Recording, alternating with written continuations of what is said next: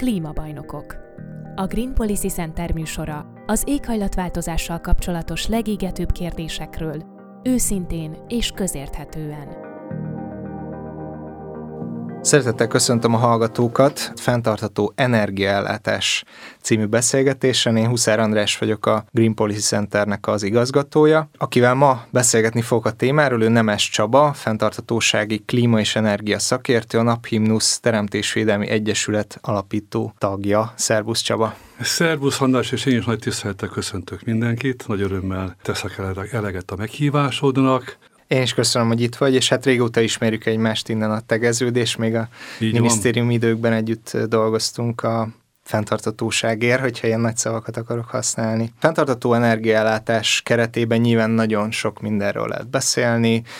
Mi ma itt arra szeretnénk fókuszálni, hogy egy kicsit képbe helyezzük a hallgatókat az energia és a környezeti problémák kapcsán, mik az összefüggések, kihívások ezzel kapcsolatban. Nyilván nagyon sokat lehet erről hallani, olvasni a médiában, és hát mögöttünk van, vagy talán még velünk van egy energiaválság is, úgyhogy abszolút izgalmas és aktuális ez a, ez a témakör. Csapjunk is bele. Én azt kérdezném tőled először, vagy szerintem azt kéne először helyre tenni, hogy mi is az energia jelentősége környezeti szempontból, mik azok a kapcsolódási pontok az energia termelés, fogyasztás és a természeti környezet között. Hogy néz ki ez általánosan? Hát, ha nagy képet kellene fölvázolni, akkor nyugodtan visszaléphetnénk sok-sok ezer évet, mert már Krisztus előtt 6-7-8 ezer évvel ezelőtt is használt az emberiség energiát, még hozzá a tüzet. Tehát erre az őskorban, a kőkorban egy jó csomó ö, emlék van, akár a barlangokban, barlangokon lévő festményeken a füst, de tűzakóhelyeket is, tehát is, is ismernünk, is ismernek a, a régészek, tehát onnantól kezdve már tudjuk, hogy használtak részben az ételeknek valamilyen előállítására, és egy idő után különböző eszközök, tehát a bronzkor, vaskor, és a, aztán utána már a, már a közelmúltban egyre inkább a energiát sokszor jó részt, nagyon sokáig csak tisztán a tüzet, és utána egyre szofisztikáltabb módszereket használtunk. Tulajdonképpen én nyugodtan mondhatom, hogy minden energiafelhasználásnak van valami, van valamilyen úgynevezett környezeti lábnyoma, tehát van hatása, rossz hatása a környezetre.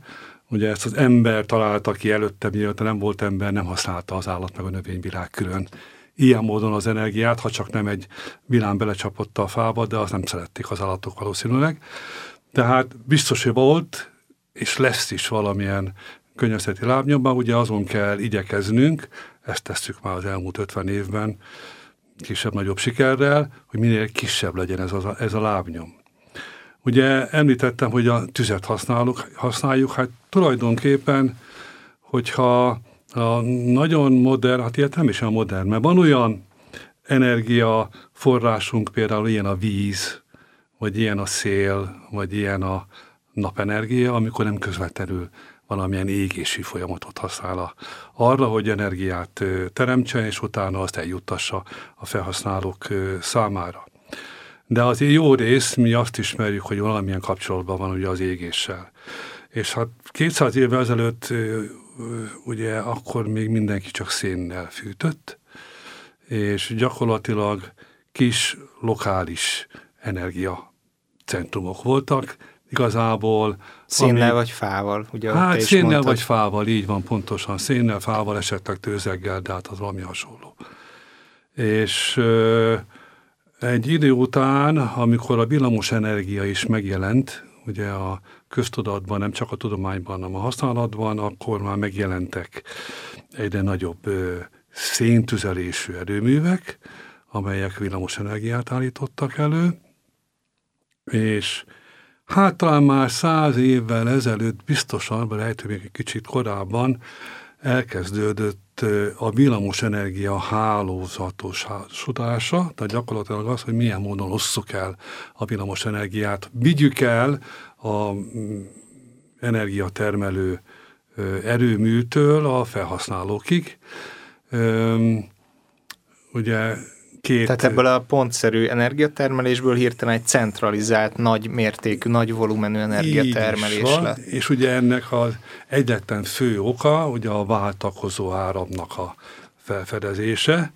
a váltakozó áramot ugye Tesla Feresztelvel dolgoztak ki és hozta be ugye a világba. Volt egy Edison-Tesla versengés, amiben gyakorlatilag Tesla nyert, hiszen sokkal távolabbra és sokkal kisebb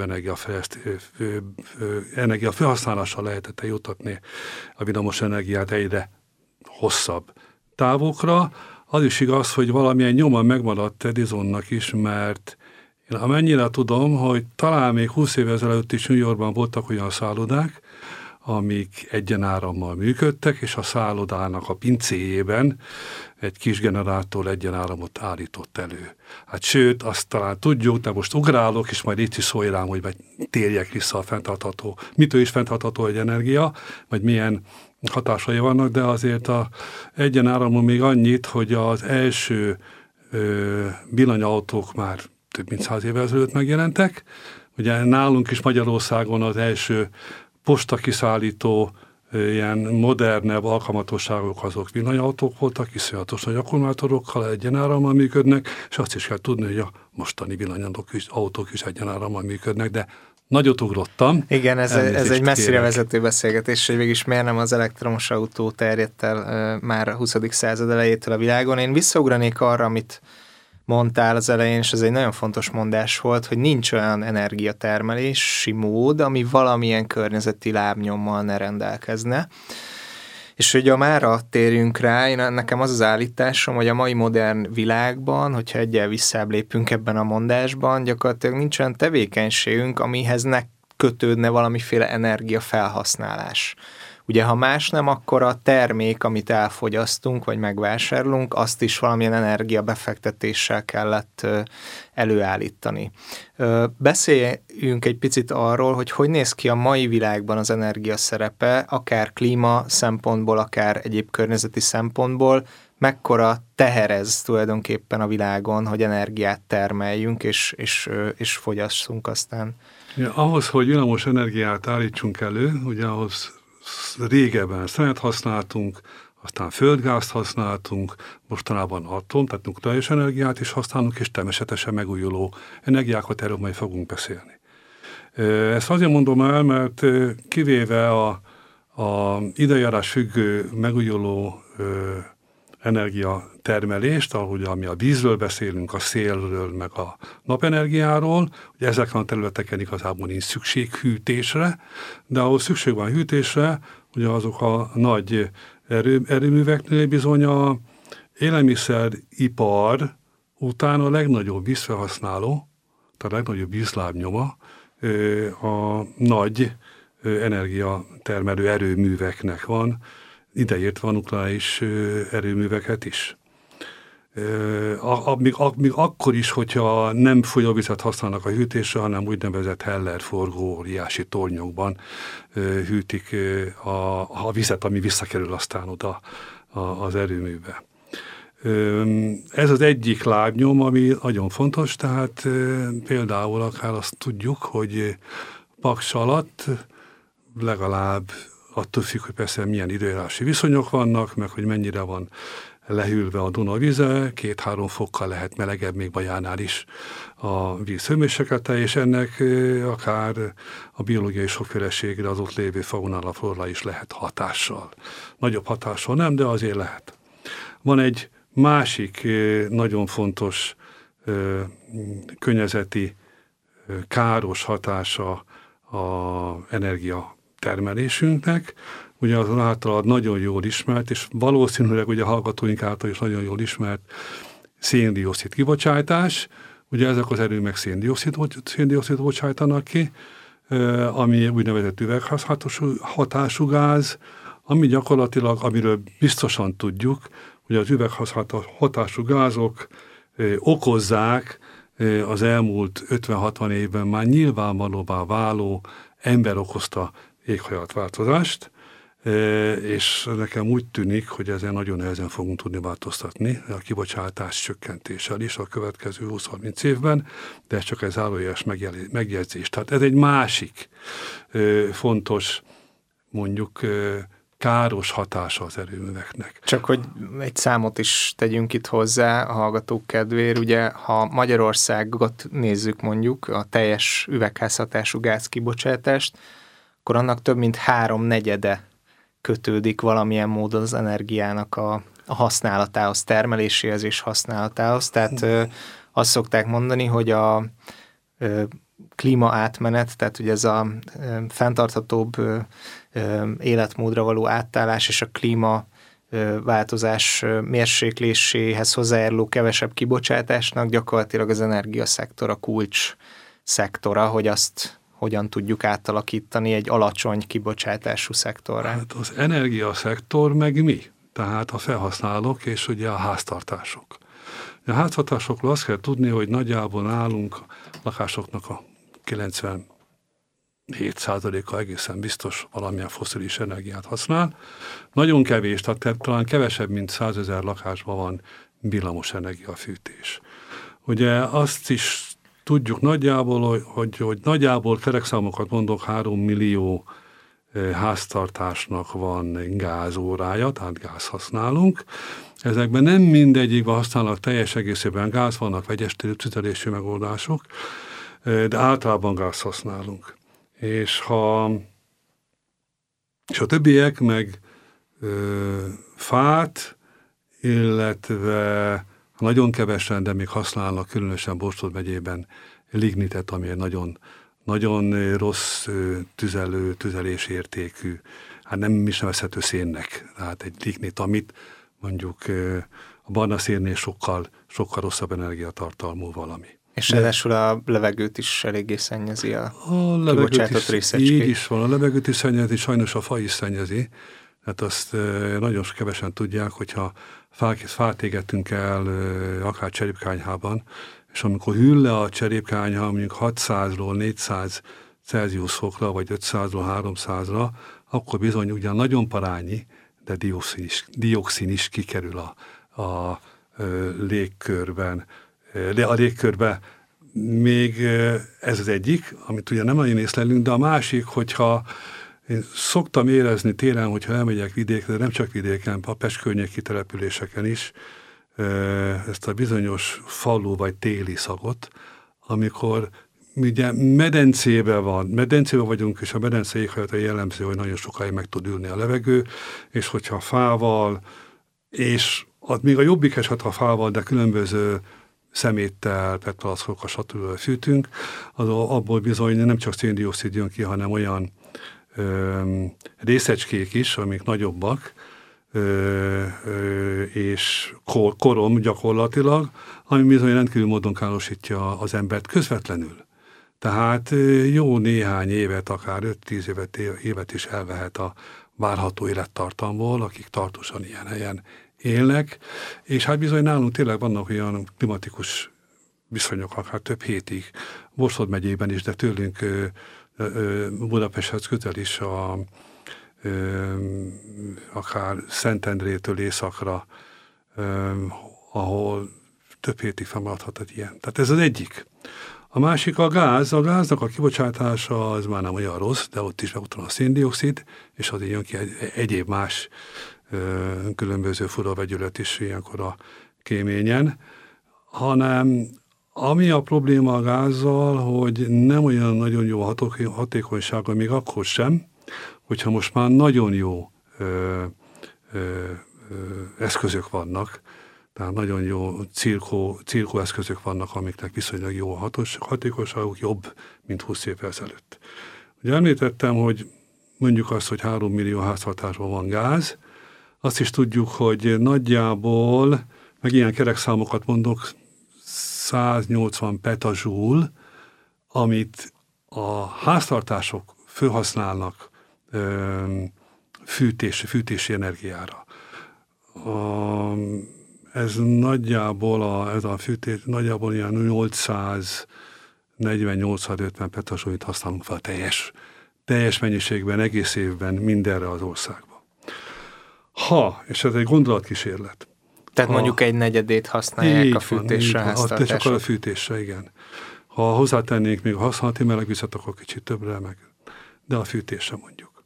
És ha lecserélnénk az összes, összes háztartást villamos energiafűtésre, és ha azt feltételeznénk, hogy mondjuk ilyen, hogy hőszivattyúkat tennénk be, akár ilyen split kémákat, amik most kezdenek elterjedni. Ugye, ami hűt és fűt ami is hűt egyszerre. és fűt is egyszerre, de hát remélem... Már nem egyszerre, de nem egyszerre, mind a kettőt de tudja. Mind a kettőt tud. Ugye kicsit több energiát kell felhasználni, amikor hűtesz, ugye ez a termodinamikának a második törvényének a következménye, ugye egyfelé megy az energia mindig a, a, a melegettől a, a, a hidege felé, tehát meg kell fordítanunk, amikor hűtjük az egészet, abban több energiát kell beletenni, de megint ez zárójeles megjegyzés. Erre tehát, majd térjünk vissza, hogy jó. ugye mondtad a fűtésre, hogy mennyi energia megy, ugye érezzük a talán hallgatók is érzik, hogy, hogy a nyár azért mostanában sokkal-sokkal melegebb, mint általában szokott lenni, és hát az a rossz hír, hogy ez valószínűleg egyre inkább így lesz és ugye sokan azt mondják energetikai szakemberek, hogy egyre inkább mondjuk a mi régiónkban el fog tolódni az energiafelhasználás, sokkal inkább a hűtésre fogunk sok energiát, vagy több energiát adott esetben használni, mint a a fűtésre, ez most csak egy zárójeles megjegyzés, de majd erről beszélhetünk, akkor hogy erről mit beszélünk, gondolsz. De akkor most én itt teszek ide az zárójeles megjegyzés, bizony most már a vinós energia a csúcsfelhasználások azok januárban, és júliusban, meg augusztusban szoktak előfordulni. Tehát ez, ez már nálunk abszolút így van, de akkor erre majd visszatérünk, ez egy fontos dolog. Tehát, hogyha lecserélnénk mindent, akár hőszivattyúkra, és azt tudni kell a hőszivattyúkról, hogy átlagosan, tehát attól függ, hogy milyen hőmérséklet van persze, meg mennyire van karbantartva a hőszivattyú, de átlagosan egységnyi villamos energiából háromszor annyi hőenergiát tud előállítani, tehát annyit a gázhoz képest mindenképpen, tehát annyit jelent, hogy harmad annyi energiát kellene felhasználnunk, mint amennyit most felhasználunk. Tehát az egy 75 százalékos vagy nem, 70, 77 százalékos csökkenés jelent, az egy óriási energia csökkenés. Viszont ugye azért ez nem olyan egyszerű. Tehát, hogyha most lenne annyi pénz, és pénz mindig arra van, amennyire kell, ami, amire kell. Tehát össze lehetne szedni ennyi pénzt tíz év alatt, hogy ezeket a lakásokat kicserélnénk, nagyjából mondom, 4,5 millió lakás regisztrálnak a, az országban, abban 500 ezer, de 500 ezer nem laknak mindig, de hát mondjuk egy olyan 4 millió lakáshoz hozzá kéne nyúlni ebben a tekintetben. Mondom, hogyha lenne pénz, akkor is ez legalább 30 évbe kerülne, minimum, és még úgy is évenként egy 150-180 ezer lakást föl kéne újítani, és mondom, ha van rá pénz, az oké, okay, akkor, akkor gyerünk, akkor csináljuk. Az a probléma, hogy már most sincs elég villamos energia. Szak nincs elég villanyszerelő. Még ha lenne egy elég split klíma, abból sincs elég, nincs elég villanyszerelő. Tehát én, ha most fiatal lennék, akkor ilyen cégeket alapítanék, mert a jövő jövő 10-15 éve az bizony erre fog menni. Mielőtt az üzleti tanácsadásba belemegyünk, én hadd lépjek vissza egy picit, és szerintem helyezzük kontextusba azt is, hogy tulajdonképpen mi a probléma most, ami kialakult. Ugye a 20. században elképesztő módon növekedett az energiaigény. És ez nem csak abból fakad, hogy egyre több ember él a világon, hanem az egy, egy ember által használt, elhasznált, illetve elhasználni kívánt energia megnövekedett, óriási méreteket öltött, és hát bizonyos előrejelzések azt mutatják, hogy ez még mindig nőni fog a jövőben. Ugye miből adódik ez? Nyilván egyre több olyan eszközt használ az ember, amit korábban egyáltalán vagy nem is létezett, vagy, vagy nem olyan gyakran használta. Ugye itt az autótól kezdve a különböző elektronikus eszközök, ugye a lakások is tele vannak most már ezekkel, a zsebünkben is ott van mindig a mobiltelefon, rollereket látunk az utcán, amik elektromos árammal működnek, tehát egy olyan eszközpark, vagy egy eszközkészlet alakult ki az életünk körül, olyanokat használunk, amik óriási energiaigényt keletkeztetnek. És ugye sokan azt mondják, és akkor itt visszatérek a zöld átmenet fenntartatóság kérdéskörére, hogy valószínűleg ennyi energiát, főleg még több energiát úgynevezett fenntartható módon, és akkor itt majd ezt is tegyük tisztába, hogy mi, mi számít fenntartható Igen. energiatermelésnek, fenntartható módon sehogy sem leszünk képesek kielégíteni. Tehát, hogyha nem foglalkozunk az energia igény oldalával is, és nem csak megpróbáljuk kielégíteni és adottságnak elfogadni a növekvő energiaigényt, akkor valójában nem tudunk a problémára jó választ adni. Ez egy érdekességet hadd tegyek hozzá, hogy és konkrét számoktól függetlenül a napból minden nap többszörös energiamennyisége érkezik a Földre annak, mint amit az emberiség még mindig használ. Tehát, hogy hiába növekedett óriásit az energiaigény, a napból érkező energia, és valójában ugye Gerencsér professzor és sokan is említik, hogy az egyetlen külső és valóban megülő energiaforrás az csak a nap a Földről, tehát minden, ami a Földön található energia, az valamilyen módon a napenergiának egy átalakított formája, és ezért is ő például nem megújuló energia termelésről beszél, hanem például a nap kollektor vagy napelem az egy energia átalakító berendezés, tehát nem ő termeli az energiát nyilván, hanem ő csak a beérkező fényenergiát aztán elektromos energiává alakítja, de a lényeg az, hogy mit gondolsz erről, hogy az energia igényel való foglalkozás az első lépése a fenntarthatóbb energiagazdálkodás felé történő útnak? Így van, ugye so, sokféleképpen lehet az energiaigényt igényt csökkenteni, ugye ezt ezzel foglalkozok az energiahatékonysággal, energiatakarékossággal foglalkozó szakemberek.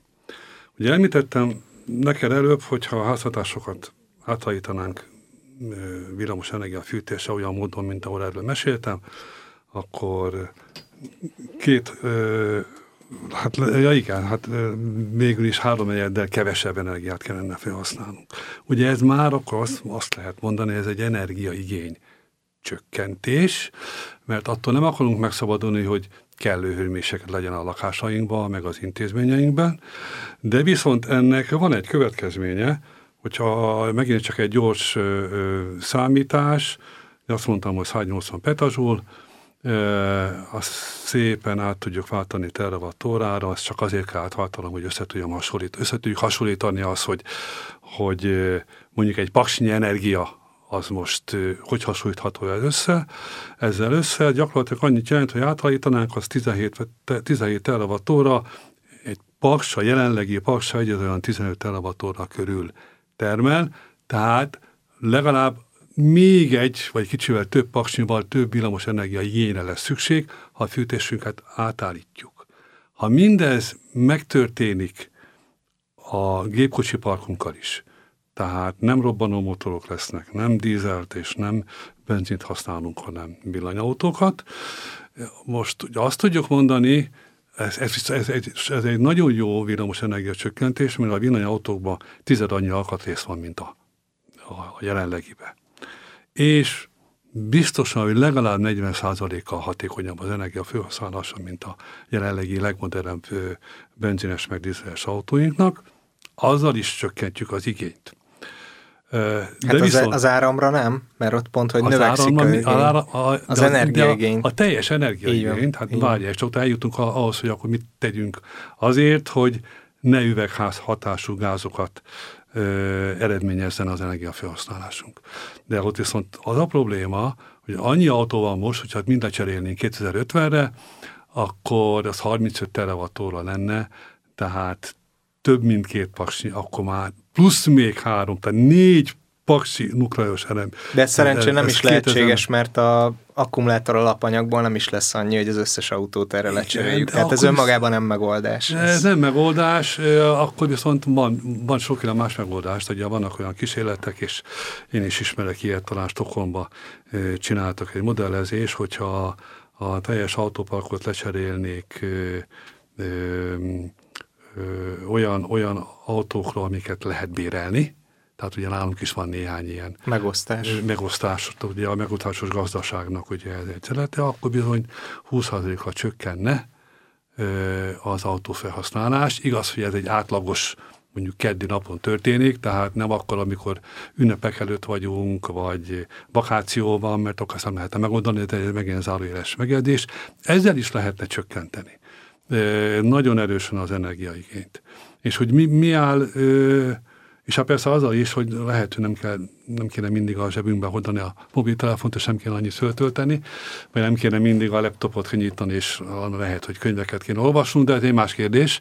Ez tehát ugye az életmódváltással is lehet, ez nem 5-10 éves folyamat, hanem ez ehhez egy generáció kell, de hát 2050 pont egy generáció van, hogy, hogy ezt megoldjuk, tehát generációk, és az életmódváltásra valószínűleg nem az erőszakosra, hanem valamilyen harmonikus, organikus változásra biztos szükség van.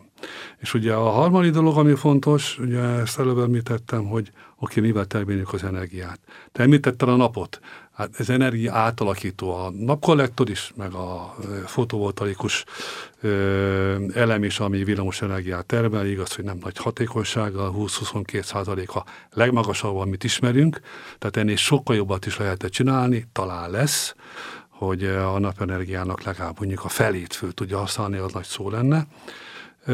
Tehát ezzel, széllel, és hát ilyen a nukleáris energia is, vagy, és említette az akkumulátorokat, hogy nem lesz annyi akkumulátor, vagy, vagy nem tudjuk, mi lesz helyette, ha mm, a mm, időjárás függő, megújuló ö, energiatermeléshez, tehát a szélhez, naphoz, talán még a vízhez is különösen ilyen, ilyen ö, ingadozó időjárási viszonyok között azért kell egy úgynevezett kiegyenlítő energia, ami mögötte áll a, villam, a, a hálózatban, a villamos energia hálózatban, amit úgy képzeljenek el a, a kedves hallgatók, hogy gyakorlatilag egész Európa, sőt még Európán kívül, hát nem Európán kívül területek, tehát a brit szigetek is be vannak hálózva a teljes villamos energiarendszerrel, és hogyha valamilyen zűr történik, és nem kell nagy zűrnek történnie,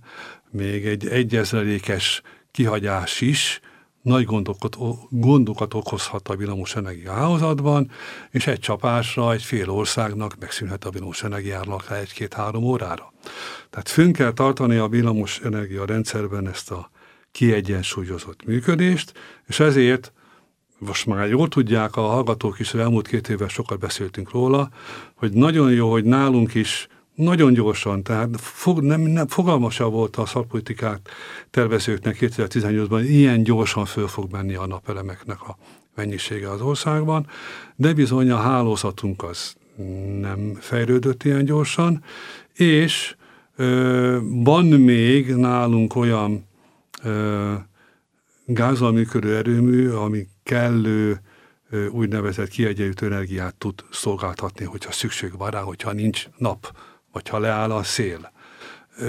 Erre jó még az akkumulátor, tehát arra viszont most már egyre többen beszélnek arról, és mintha talán Magyarországon is lenne majd egy pályázat erre, nagy pénzekből, 60-70 milliárd forintból, hogy 400 megawattnyi, ami egy jó nagy mennyiség, akkumulátort telepítsenek olyan célra, hogy ezt a kiegyenlítő energiát ö, előállítsák. Tehát ott legyenek a időjárás függő erőművek ö, ö, mögött, hogy ne legyen probléma a villamos energiahálózatokban.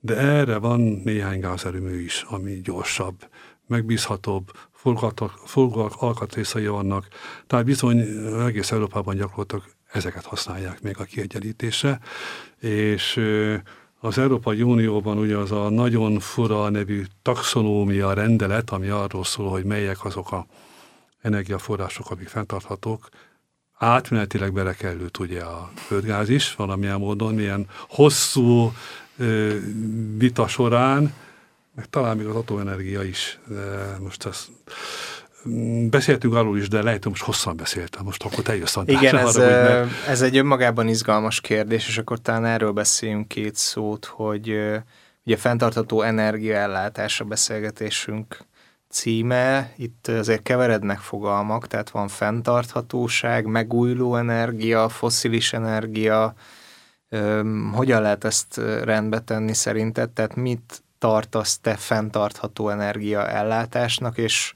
mondjuk mi az, ami nem ide tartozik egyértelműen, ez az egyik kérdésem, és hogy rögtön megszórélek még egy másik kérdéssel, hogy azért azt gondolom, hogyha egy picit még jobban leegyszerűsítem azt, amit mondtál, azt, azokat az energiaforrásokat azért már ismerjük, amiktől el kéne távolodnunk. Ugye ilyen a szén, ez a leg, legegyértelműbb, de ilyen a gáz is egyébként.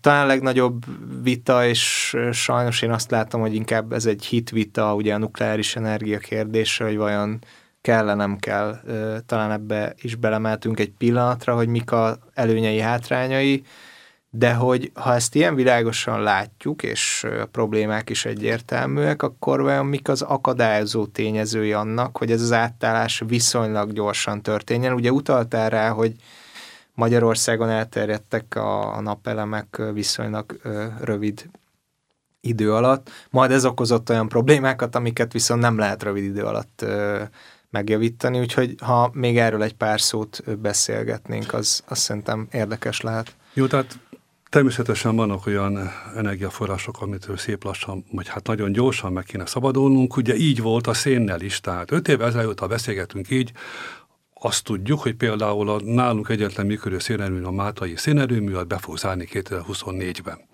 Németországban már bezártak volna a szénerőművek, ehelyett ott egyre több szenet használnak, a Newcastle-i széntősdén az elmúlt másfél évben ötszörösére ment föl a szénnek az ára. Tehát jó üzlet. Zárójel bezárva. És hát, ha egy picit kinézünk Európából, akkor a fejlődő világban rengeteg hát, szén persze. használnak. Hát Indiában, Ausztráliából, Ausztráliából hozzák a szeret egész világba, Japánba, Indiába, sok helyre, Afrikába, Kínába. Kínába természetesen. Tehát a szén az ott van, ettől meg kéne szabadulni, később meg kéne szabadulni a gáztól is. Ugye elmondtam azt, hogy a ha villamos energia felé tereljük a, az energia felhasználásunkat, az egyértelműen tisztítja a környezetet, sokkal kisebbet teszi. Már kivéve, ha nem szénből állítjuk elő. Ja, ja, igen. Na, én ezt akartam mondani, hogy miből állítjuk akkor a villamos energiát. De azt is kell tudni, hogy most már egyre többen ezt szeretnék csinálni, mint amit elmondtam, hogy a gázfűtésről, villanyos, villanyfűtés álljanak át, nagy viták voltak Németországban, Franciaországban, hogy mikortól nem engedélyezik a, a, a, a gázos fűtést majd. Most aztán van valamilyen, nem tudják, hogy mikortól, de mindegy, de szerintem egy, egy néhány éven belül ez el fog dőlni, hogy nem fogják engedni. Franciaországban időzőjelben könnyebb a helyzet, mert hogy sokkal több volt az a lakás arányaiban, mint nálunk, mint a németeknél, amik villamos energiával fűtöttek, de náluk is 11 millió lakást akarnak átállítani 10 éven belül villamos, fű, villamos fűtésre. Mit okoz ez? A, a nagy ezzel foglalkozó modellezők azt mondják, néhány cikket olvastam, de nálunk is vannak ilyen modellek, akit, amit készítenek ehhez értő szakemberek, hogy rendkívül módon fel fog meg fog nőni a energia igény. Európában 2030 után nagyon-nagyon sok lesz, és nem lesz annyi energia termelő.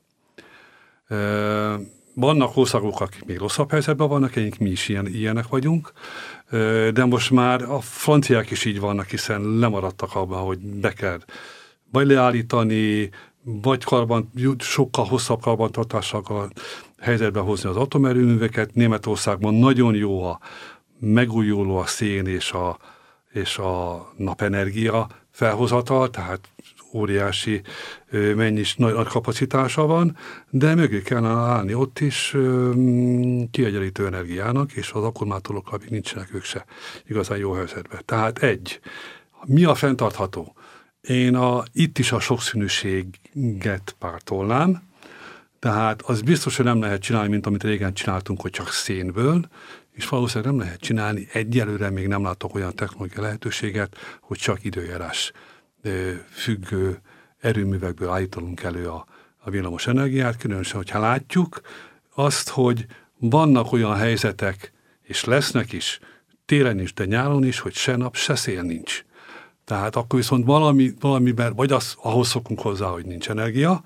Volt ilyen régen, 200 évvel ezelőtt, de a jelenlegi öm, modernizációs szintünkön szerintem ezt már nem viselné el az emberiség. Tehát sokszínűség, és akkor visszatérnék én a nukleáris energiára, ha energia hiány lesz, a következő tíz évben már el fog kezdődni, és sokáig fog tartani, valószínűleg nukleáris energia nélkül ezt nem osszuk meg, ezt mondja a fejlett országoknak az OECD is gyakorlatilag fantasztikus ö, elemzői háttere van, az energiaügynökség is, és szerintem most már egyre több zöldszervelet is belátja, hogy enélkül nem megy. Se a klímaügyek, a kibocsátás csökkentés megoldása sem fog menni, ha fennmarad a energiaigényünk, nem fog fennmaradni, de csökkenni fog, csak ahhoz képest nem fog annyira csökkenni, mint amire gondolunk, mert tényleg egyre, egyre több olyan kütyűt használunk, aminek külön-külön nem tudjuk felmérni, hogy mekkora jelentősége, de lehet erre is látni különböző mutatásokat, hogyha a házhatási energiát ott töltünk mindent, annak azért 200, 240 petasul, ami a teljes házhatás energia felhasználás, és abból ugye 180-at mondtam, tehát olyan 50-60 petasul energiát elhasználunk másra, villamos energiára, a hűtésre, a hűtők használatára. Ö... Na, akkor itt, itt rá is térhetünk az utolsó témakörre, ugye ez, amit te, mit tehet a hétköznapi mm-hmm. ember, mert talán te is sokszor kapod meg ezt a kérdést, mint energia energetikával foglalkozó szakember, hogy hát ugye mit tehet az egyén, most tényleg abban nem menjünk bele, hogy kinek kéne valamit tenni, hanem hogyha én, mint átlag ö, fogyasztó valamivel szeretném fenntarthatóbbá tenni az energia ellátásomat, fogyasztásomat, akkor egyrészt mit tudok tenni, másrészt pedig mit kell átgondolnom egyáltalán, tehát mik azok a szempontok, amik itt bejönnek. Nem mellesleg egyébként arról is beszéltünk, hogy ez mennyivel olcsóbb is hosszú távon. Nyilván vannak költségei is, de, de a hasznait is érdemes talán megemlíteni. Hát a jó háztartás gyakorlatnak akár nulla költsége van, tehát hogy hogy használunk valamit. És ugye erről nem, nem is beszéltem, tehát pedig mondtad, hogy beszéljünk rá, gyorsan mondom, hogy ezeket a split klímák, amit lehet hűtése és fűtése is ö, használni. Ö, egy kitűnő építész professzor a BM-én szerintem a emeritus régen, Zöld András, még a neve is zöld, de ilyenekkel energiatakarékossággal, hatékonysággal foglalkozott. Hát és ő azt mondta az egyik előadásán, hogy azt attól a mérnöktől elvenni a diplomáját, aki olyan irodai épületet tervez, amiben bele vannak réva, téve a klímák. Hiszen meg lehet szigeteléssel, ányékolással, tájolással és különböző más szerőzteti, eljárás, szerőzteti eljárásokkal tervezni a házat, hogy nem kell használni klímát. És ahogy mondtad, egyre több klímát használunk. És megvan a veszélye annak is, hogyha mindenki klímát használna, amit hűtésre és fűtésre használunk, egyre többet használnánk különben. De ha olyan házakat tervezünk, és én, ami, ami már szigetelt, és a szigetelés egy másik probléma, azt is el kéne kezdenünk, legalább, legalább három és fél millió lakást le kéne szigetelnünk. És itt lehet a legtöbbet spórolni. Itt egyébként. lehet a legtöbbet spórolni, de ahhoz, hogy ez megtörténjen, mondom megint az 150 ezer lakást kéne leszigetelni. Évente felújítani mély szigeteléssel, tehát nem csak a falait, hanem a födémet, alapszatot, stb. Tehát ugye a mély felújításnak hívják. Hát mostanában nem hiszem, hogy többet csinálunk, mint 20-30 ezret, tehát meg kéne ötszörözni évente, 2010 környékén még azt mondtuk, hogy 100 ezeret kéne. Most már azt mondjuk, hogy 150 ezeret. Volt egy ilyen isteni szám, hogy naponta 300-at. Most már inkább azt mondom, hogy naponta 400-at. 450-et, de meg kell csinálni, és akkor is 30 évig tart. Tehát a szigetelés az nagyon fontos. Én nem is tennék split klímát egy házba, vagy egy lakásba, ami nincs a szigetelve. Mert akkor nem használ annyira. Akkor azt árnyékolni kell, különböző módszerekkel lehet árnyékolni, szellőztetni nálam nincs otthon klímánk. Tehát én mindig lehúzom a, a redőnyöket, és, és hagyok egy kis szellőző részt. Bejön a meleg levegő, de szellőzik, és hűvösebben tartja 7-8 fokra a lakást, az bőven elég. Tehát ez az egyik. Szigetelés, árnyékolás, ezt megtehetjük. A szigetelés az költséges, az árnyékolás nem olyan költséges. A másik, ö, természetesen haj, haj, hajnalban hűtsük le a lakást, és utána zárjuk be. Hát én is régen használok mobiltelefont szerintem olyan 97-98 óta. Eleinte mindig úgy használtam, hogy éjszaka be volt dugva. Aztán rájöttünk egy után né néhány év múlva, hogy nem. Egyrészt nem is jó, a, a telefonnak, hogyha 100%-ig föltöltjük, bár most már modern telefonok olyanok, hogy nem engedik, ki, mondj, ki írja, hogy 100% is nincs 100% az akkumulátora, de akkor se jó neki, és nem jó, hogyha mindenben van dugva, mert akkor is van valami fogyasztása. Ugye van valami fogyasztás azon eszközeink, eszközeinknek is nagyon jól tudott te és András, amiket, hogyha a tévé bekapcsolok, én még ritkán kapcsolom be, de, de ott van az, hogy én vagy akkor be kell dugnom, de ha, ha, nincs, ha be van mindig dugva, akkor van egy, van egy olyan van egy olyan üzemmódja, hogy ő mindig valami energiát használ, és be tud kapcsolni. Ezen is lehet változtatni.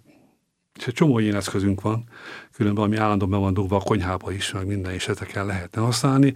És ez megint ez nulla költségű, és azonnal megjelenik a villanyszámlánkban is, tehát kisebb ezt a villanyszámla, hosszú távon meg még jobban. Tehát ez abszolút így van.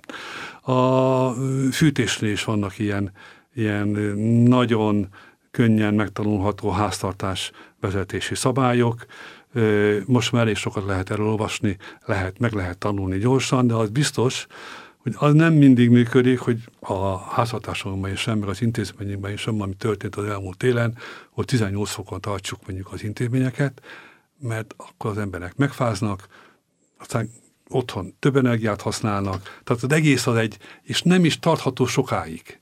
Tehát oda már nem tudunk visszakúszni, mint ahogy 200 évvel ezelőtt voltunk. Ráadásul a kis korszakban, amikor még hidegebb volt, tehát ez nem fog benni, különösen a gyerek, gyereket csardosoknál sem, hanem a szigetelés és a modernebb, hatékonyabb fűtő eszközöknek a használata. A gépkocsi használat is.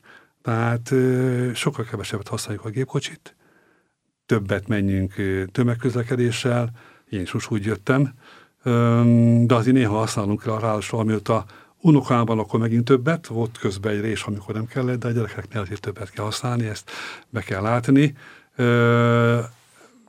De ezen is lehet spórolni energiát is, és amit elmondtunk, vagy te is tudsz egy jó néhány ilyen praktikát, az mind-mind csökkenti az energiafelhasználásunkat, és a felhasználásból adódó környezeti károkat is.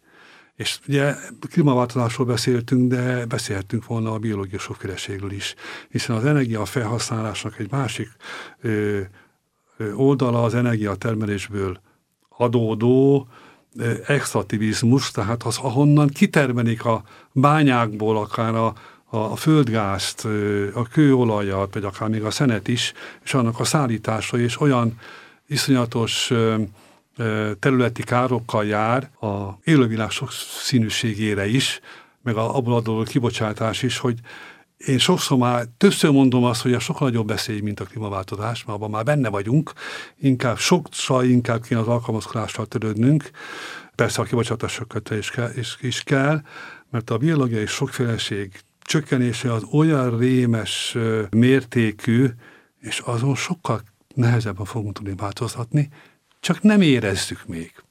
Nagyon sok mindenről esett szó. Nyilván ez már alapvetően lehetetlen vállalkozás volt, hogy ennyi idő alatt átbeszéljünk minden ága bogát ennek a kérdéskörnek, de azt hiszem, hogy a végén azért nagyon fontos és egyénileg is alkalmazható dolgok is elhangzottak, és hát úgy tudom összefoglalni, hogy minél kevesebbet használunk erőforrást, az annál pozitívabb hatása van a környezetre, vagy annál kevésbé negatív hatása van, úgyhogy mindenkinek ezt javasoljuk, ezeket a praktikákat gyakorolni, amikből tényleg nagyon sok elérhető egyébként az interneten, illetve ilyen olyan kiadványokban is.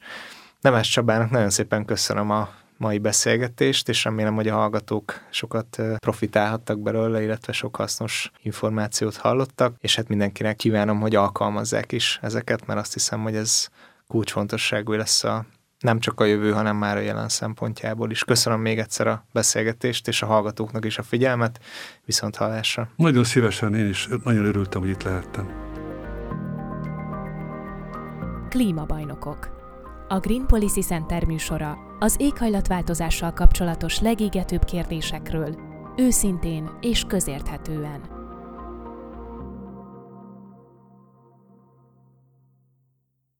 A felvétel a Mária Rádió stúdiójában készült.